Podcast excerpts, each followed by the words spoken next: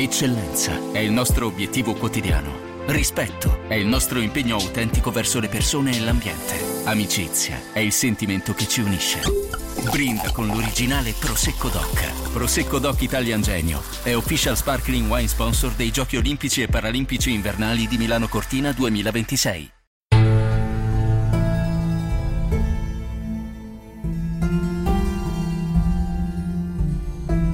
Jedi Visual presenta Argento Vivo, secondi memorabili dei Giochi Olimpici di Carlo Renda. Chi vince festeggia, chi perde spiega. Julio Velasco. Tre secondi. 10, 9, 8, 7, 6, 5, 4, 3, 2, 1. Quando il 4 ottobre 1957 l'Unione Sovietica manda in orbita intorno alla Terra il primo satellite artificiale, lo Sputnik, l'impatto mediatico è spaventoso in tutto il mondo. In piena guerra fredda, al culmine di quel conto alla rovescia, l'URSS mostra al mondo una clamorosa prova di forza nella corsa allo spazio. E non si ferma. Un mese dopo, i sovietici inviano nello spazio il primo mammifero, la cagnolina laica. Nel 1961 è la volta del primo uomo, il cosmonauta Yuri Gagarin. Per gli Stati Uniti è uno smacco clamoroso, il terrore di un sorpasso scientifico. Bisogna reagire, riorganizzando di corsa le strategie spaziali e quelle scolastiche. In pochi anni Washington riversa miliardi di dollari nel sistema educativo. Viene creata la NASA, viene lanciato il programma Apollo che nel 1969 porta l'uomo sulla Luna e la bandiera a stelle e strisce sul suolo lunare. Questo è il mondo nei decenni della guerra fredda. USA contro URSS, sempre e dovunque. Questo è il mondo anche nei primi anni 70. Le Olimpiadi di Monaco del 1972 si aprono nei giorni in cui si conclude la sfida del secolo, la finale del campionato mondiale di scacchi fra il detentore del titolo, il sovietico Boris Spassky, e lo sfidante, l'americano Bobby Fischer. Una sfida seguitissima, trasmessa in televisione, giocata in estate a Reykjavik. Il mondo libero contro i russi bugiardi, bari e ipocriti, è la sintesi dello stesso Fischer, che carica lui stesso la partita di un significato politico. Un duello ancora più perfetto per le personalità dei due protagonisti. Fischer, eccentrico, geniale, ossessivo, litigioso. Spassky, riservato, metodico, imperturbabile. Entrambi figli unici, bambini prodigio, entrambi sotto controllo di FBI e KGB, pedine della grande contesa fra superpotenze. In quel 1972 per la prima volta prevale l'America di Bobby Fischer. Per la prima volta dal 1946 i sovietici cedono il titolo mondiale negli scacchi. Uno smacco clamoroso, ma per la rivincita i sovietici non devono attendere molto. Dopo pochi giorni prendono il via le Olimpiadi in Germania Ovest e si aprono nel sangue. Questo è argento vivo secondi memorabili dei Giochi Olimpici.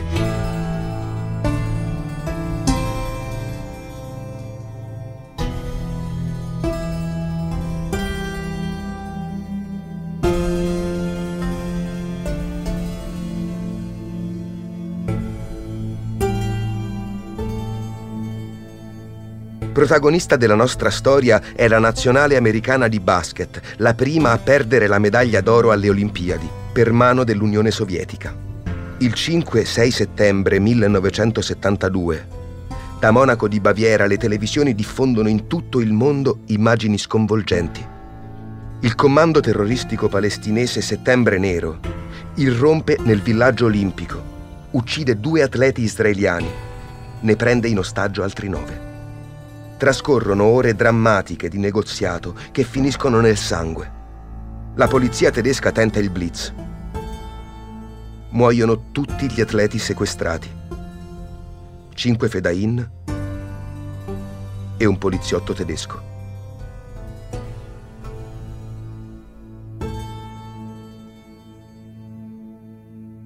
Lo sconcerto di tutto il mondo non basta a fermare la macchina olimpica. Avery Brandage, controverso presidente del CIO, Comitato Olimpico Internazionale, da vent'anni al potere dello sport, non ha esitazioni. Lo spettacolo deve continuare. Così, dopo tre giorni, il 9 settembre alla Rudis del Mayer Halle, si disputa già la finale della pallacanestro maschile, USA contro URSS. Orario d'inizio 23.45 per venire incontro alle esigenze delle potenti televisioni americane. Gli Stati Uniti sono i favoriti per definizione. Sono imbattuti alle Olimpiadi con sette titoli consecutivi e un ruolino di 63 vittorie e zero sconfitte. Come sempre, sono una squadra giovanissima, una selezione dei migliori talenti del college, tutti under 22, alla loro prima esperienza internazionale, non ancora professionisti. Quanto basta però per annientare chiunque incontrino sul loro cammino, compresa l'Italia, asfaltata con uno scarto di 30 punti. L'Unione Sovietica, invece, è la nazionale campione d'Europa, una squadra di veterani fisicamente molto solida. Spicca il talento cristallino di Sergei Bielov, il miglior giocatore europeo. Il match si mette subito bene per i sovietici, che partono con un parziale di 7 a 0. Gli americani rincorrono nel punteggio per tutta la partita, ma riescono a rimanere agganciati. All'intervallo il vantaggio sovietico è di 5 punti, 26 a 21. A complicare la rimonta americana è il venir meno di due giocatori chiave. Dwight Jones viene espulso insieme a Ivan Vorny, una riserva che, si dice, i sovietici avevano fatto entrare in campo proprio per provocare uno degli avversari più pericolosi. Jim Brewer, invece, deve uscire dal campo per un infortunio dopo una brutta caduta nella palla a due di inizio secondo tempo. Nei volti dei giocatori americani si legge la preoccupazione, il terrore di perdere quella partita. A sei minuti dalla fine sono dietro di dieci punti, ma riescono a reagire. I sovietici giocano di esperienza, badano soprattutto a tenere palla, a far scorrere il cronometro. Ma gli americani non sbagliano più niente e recuperano punto su punto. A 30 secondi dalla fine si ritrovano con un solo punto di svantaggio, 48 a 49. Palla all'Unione Sovietica. Ancora una volta i sovietici si passano la palla, nessuno tenta il tiro. Poi un passaggio maldestro viene intercettato da Doug Collins, che recupera palla al centro del campo e si invola al canestro, ma viene abbattuto in aria da un difensore. Fallo, due tiri liberi. Collins per qualche secondo resta tramortito a terra. Viene soccorso dai medici, ma si rialza. Si presenta in lunetta con addosso una pressione incredibile. Il pubblico sugli spalti fa un tifo indiavolato e lui ha in mano i tiri della vittoria. Collins è freddissimo fa il suo dovere e gli Stati Uniti passano in vantaggio per la prima volta nel match, 50 a 49. Quando mancano tre secondi alla fine e il cronometro continua a scorrere. I sovietici si affrettano a riprendere il gioco. Sergei Bielov tenta l'azione personale e sta per perdere palla, ma coach Kondrashin entra in campo protestando con veemenza con l'arbitro per la mancata concessione di un timeout. L'arbitro brasiliano Renato Righetto ferma il gioco e il suo fischio si sovrappone al suono della sirena finale. Per gli Stati Uniti la partita è finita, non c'è più tempo. Sono ormai sicuri di avercela fatta.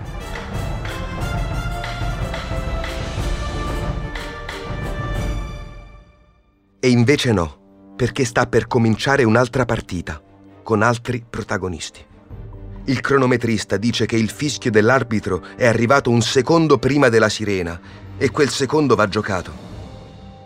Alcune ricostruzioni fanno risalire quella decisione a un certo Josef Blatter, che lavorava per Longines e aveva partecipato all'organizzazione dei giochi. Lo stesso Sepp Blatter, che molti anni dopo diventerà il capo del calcio mondiale, prima di essere travolto da uno scandalo di tangenti. In scena, in quel caos totale, entra soprattutto Renato William Jones, segretario della FIBA, l'organo di governo del basket internazionale. Gli arbitri non riescono più a gestire il campo. La situazione è completamente sfuggita di mano. Tutti protestano, il pubblico non capisce cosa sta accadendo.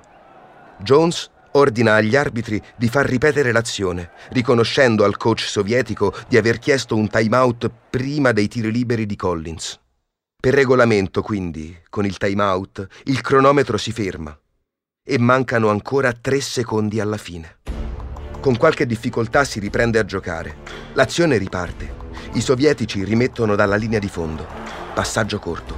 Tiro lunghissimo alla disperata che colpisce il ferro proprio mentre suona la sirena finale.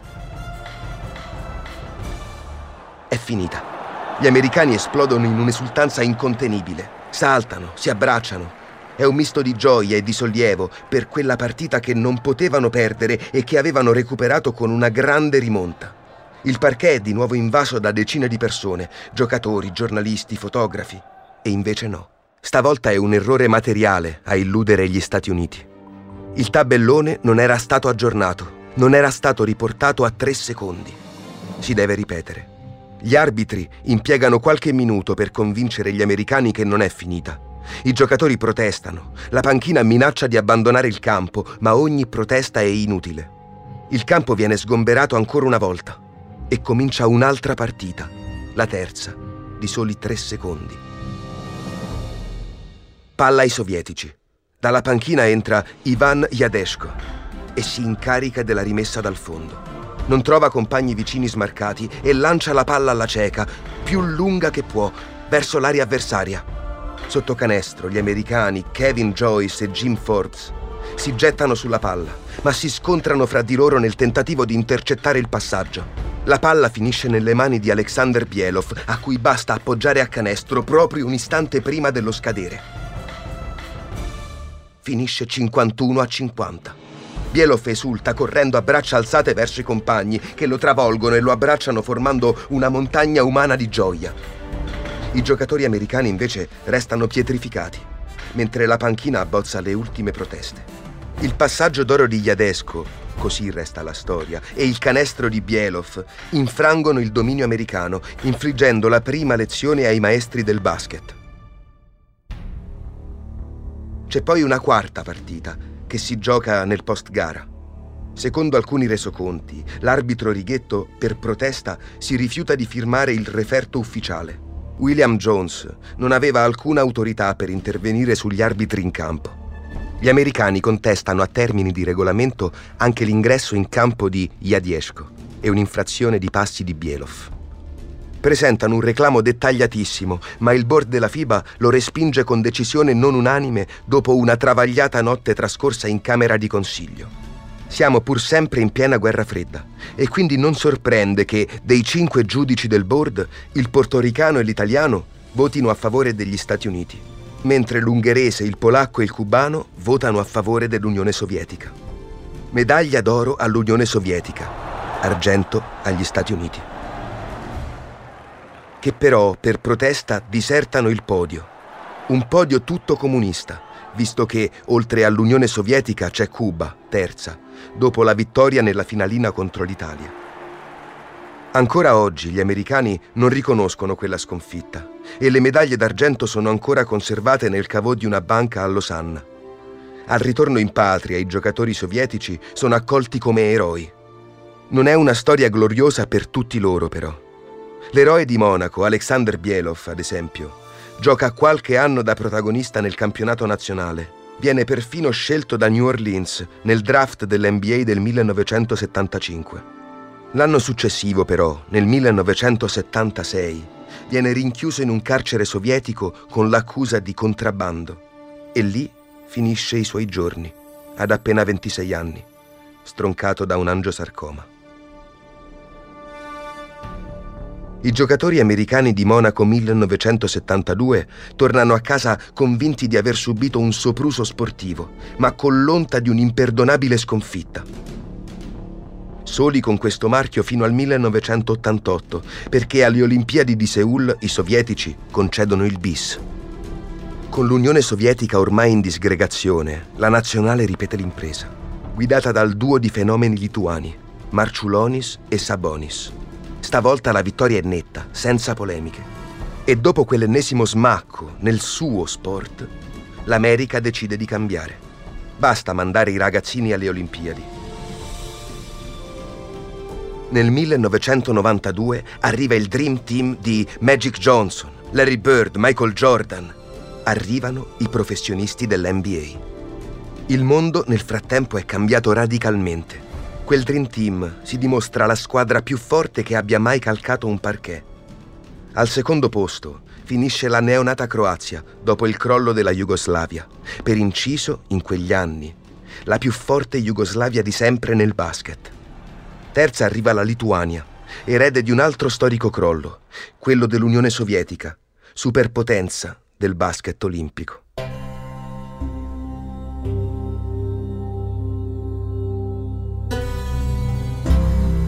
Argento Vivo, secondi memorabili dei Giochi Olimpici, è un podcast scritto da Carlo Renda, con la voce di Alberto Melone. Montaggio, suoni e musiche di Americo Fusco, una produzione Jedi Visual per Huffington Post.